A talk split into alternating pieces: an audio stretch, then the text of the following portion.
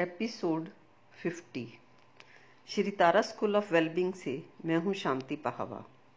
जैसा कि मैंने पिछले एपिसोड में बताया कि आपको सफलता के सूत्र, जीवन के कुछ मूल मंत्र, शांति के कुछ नियम, अखबारों में मैगजीन्स में बुक्स में इंटरनेट पर हर जगह मिलते हैं। सूत्र, सिद्धांत, नियम प्रिंसिपल्स एक मिनट में पकड़े जा सकते हैं। और फिर मन को भ्रम हो जाता है कि मुझे समझ में आ गया। और बिना समझे ही समझ का एहसास होने लगता है। पर सिचुएशन आने पर वो समझ काम ही नहीं आती। जैसे कि तुम पढ़ते हो कि people are illogical unreasonable and self centred love them anyway अब ये कोट पढ़ने और सुनने में कितना अच्छा लगता है।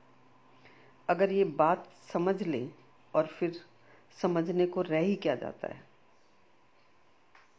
लेकिन जब तुम्हारे आपसी झंझट हो रहे होते हैं तो तुम्हें ये कोट कहाँ याद आता है? जब तुम अपने इश्यूज़ को डील कर रहे होते हो तो ये कोट तुम्हारे काम ही नहीं आता। क्यों काम नहीं आता? क्योंकि तुमने बिना समझे इसे पकड़ा था एज अ प्रिंसिपल बिना अनुभव से रिलेट किए बातों को हर एंगल से देखे बिना। श्रेष्ठ से श्रेष्ठ बात भी काम नहीं आती। आजकल यूट्यूब पर सोशल साइट्स पर इन चीज़ों की बाढ़ सी आई हुई है।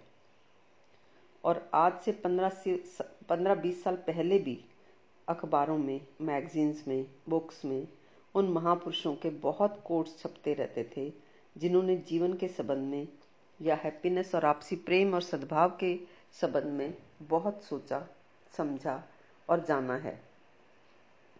निश्चित ही वो बातें काम की हैं, लेकिन वो बातें सीधे सीधे कभी काम नहीं आती। तुम वो बातें नियम सिद्धांत की तरह पकड़ तो लेते हो, पर उनके पीछे तुम्हारी समझ नहीं होती, इसलिए तुम वो बातें कभी यूज़ नहीं कर पाते। अगर मैं कहूँ कि मेरी बातों को भी नियम सिद्धांत नहीं बनाना है तो ये भी तो एक नियम सिद्धांत हो ही गया। इसलिए कहा जाता है कि शब्दों की सीमाएँ हैं और दोनों स्टेटमेंट्स फैक्ट्स हैं और अल्टीमेटली दोनों ही कुछ भाव कहते हैं। दोनों ही बातों में एक सेंस ऑफ़ डायरेक्शन है।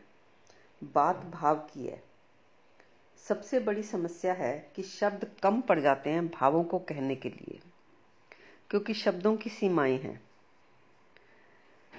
समस्या दुख के भाव की होती है, समझना भाव को ही होता है शब्द तो बस माध्यम है। सबसे बड़ी समस्या ये है कि शब्द भाव को पूरा कह नहीं पाते। अब लव शब्द एक ही है, पर इसका भाव रेफरेंस में होता है। जैसे कोई कहे कि आई लव माई जॉब या कहे आई लव माई चिल्ड्रन तो दोनों बातों को कहने में शब्द लव ही कहा गया है, लेकिन भाव अलग है। ऐसे ही अगर कोई कहता है कि जब मेरी बहन ने मुझे अपना बैग देने से मना किया तो मुझे बहुत दुख हुआ। या कोई कहे कि जब मेरी मदर की डेथ हुई तो मुझे बहुत दुख हुआ। अब इन वाक्यों में, इन शब्दों की ना तो एक जैसी फीलिंग है, ना ही एक जैसी इंटेंसिटी तो समझना तो भावों को होता है, और ऐसे ही तुम्हारे और शब्द भी होते हैं, जैसे rude insensitive disrespectful not caring nonsense वगैरह। इन शब्दों के भाव ठीक ठीक कन्वे नहीं हो पाते। इसे एक एग्ज़ाम्पल से समझते हैं। लास्ट वीक हम अपने फैमिली फ्रेंड्स कविता और हरीश के साथ मॉल में थे। उन्होंने अपने ग्रैंडसन के लिए कुछ गिफ्ट खरीदना था। इसलिए छोटे बच्चों की बाइक्स और होवर वगैरह देख रहे थे। उसमें हमने काफ़ी वक्त लगाया। कविता को लगा कि ठीक है, सब देख लिया, सब कुछ पूछ भी लिया, और खरीदने के लिए कुछ जच नहीं रहा था। तो कविता अपने हस्बैंड से कहने लगी कि चलो अब घर चलते हैं। तो उसके हस्बैंड ने उस सेल्समैन को कहा कि अभी लंच करके वापस आते हैं तो डिसाइड करते हैं कि बाइक खरीदेंगे या होवर। उस शोरूम से निकलते ही हरीश कविता से कहने लगे कि कविता तुम ना बहुत रूड हो रही थी। तो कविता को लगा कि मैंने तो सिर्फ़ घर चलने की बात ही कही, पर ये मुझे रूट क्यों कह रहे हैं? बात भाव की थी। वो सेल्समैन अपना सामान बेचने के लिए मेहनत से हमें एक्सप्लेन कर रहा था। तो उसके हस्बैंड का मतलब इतना ही था कि ऐसे कोई इतने प्यार से हमें चीज़ें समझा रहा है तो अब्रप्टली कहना कि चलो अब घर चलते हैं। रूट लगता है। पर कविता को उसके हस्बैंड का ये कहना बहुत ही बुरा लगा। वो बहुत हर्ट हो गई। क्योंकि उसकी इंटेंशन उसका भाव किसी को भी हर्ट करने का नहीं था। उसको लगा कि किसी सेल्समैन को खुश करने के लिए मेरे हस्बैंड ने मुझे नीचा दिखा दिया, मुझे रूड कह दिया। वो अपने हस्बैंड का टोटेलिटी में पूरा भाव समझे बिना रूड शब्द को पकड़कर हर्ट हो गई। उसके हस्बैंड ने तो किसी रेफरेंस में उसे रूड कहा था, पर वो नाराज़ हो गई, उसका मूड खराब हो गया। और ऐसा तुम भी करते हो, और रोज रोज तुम्हारी भावनाएँ भी ऐसे ही आहत होती हैं। ये जो तुम्हारा मन है, वो औरों के शब्दों से आहत होता है, और फिर भावनाओं को जो ठेस पहुँचती है, उसके पीछे मूल कारण यही है कि तुम दूसरों की बातों में, उनके शब्दों में कही गई सेंस ऑफ़ डायरेक्शन को नहीं देख पाते हो, बल्कि शब्दों को पकड़ लेते हो। शब्द जो कि भावनाओं को कहने में असमर्थ हैं। असल में इश्यूज़ मल्टी डायमेंशनल है।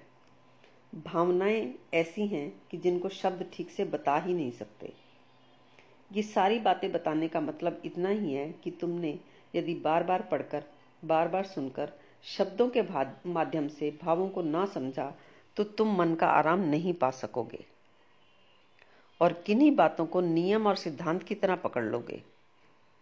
अब तक तुम यही करते आए हो। तुम्हारा मन आदतन बातों को नियम और सिद्धांत की तरह पकड़ता ही है। तुम शब्दों को पकड़ते हो या फिर किसी एक डायमेंशन को पकड़कर पूरा मान लेते हो। जैसे कोई कपल हमारे पास आता है हम कपल में से किसी एक को बताते हैं कि गलती ना तुम्हारी है, ना तुम्हारे स्पाउस की है। वो इस बात को समझ ही नहीं पाता। उसको लगता है कि ये मान नहीं रहे कि मेरा स्पाउस कितना गलत है। उसे लगता है कि अगर मेरा स्पाउस गलत नहीं है तो फिर इसका मतलब मैं गलत हूँ। ऐसा इसलिए होता है क्योंकि तुम सभी यही डायमेंशन जानते हो कि किसी ना किसी की गलती तो होगी ही। तभी तो समस्या पैदा हुई है। हम कहते हैं, कुछ ऐसा है जो तुम दोनों ही नहीं जानते।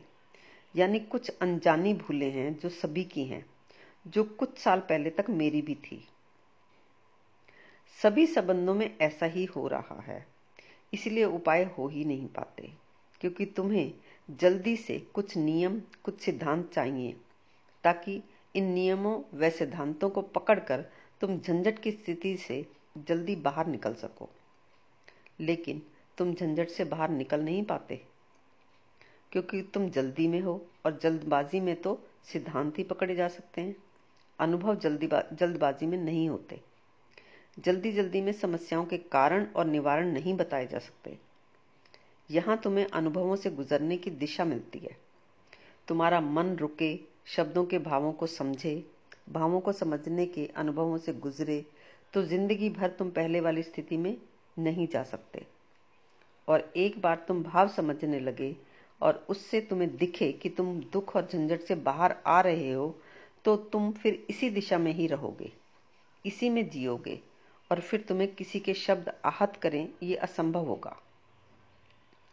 अगर आप उतरना चाहते हैं इन नए अनुभवों में तो आप हमें अप्रोच कर सकते हैं। नीचे डिस्क्रिप्शन बॉक्स में हमारी डिटेल आपको मिल जाएगी।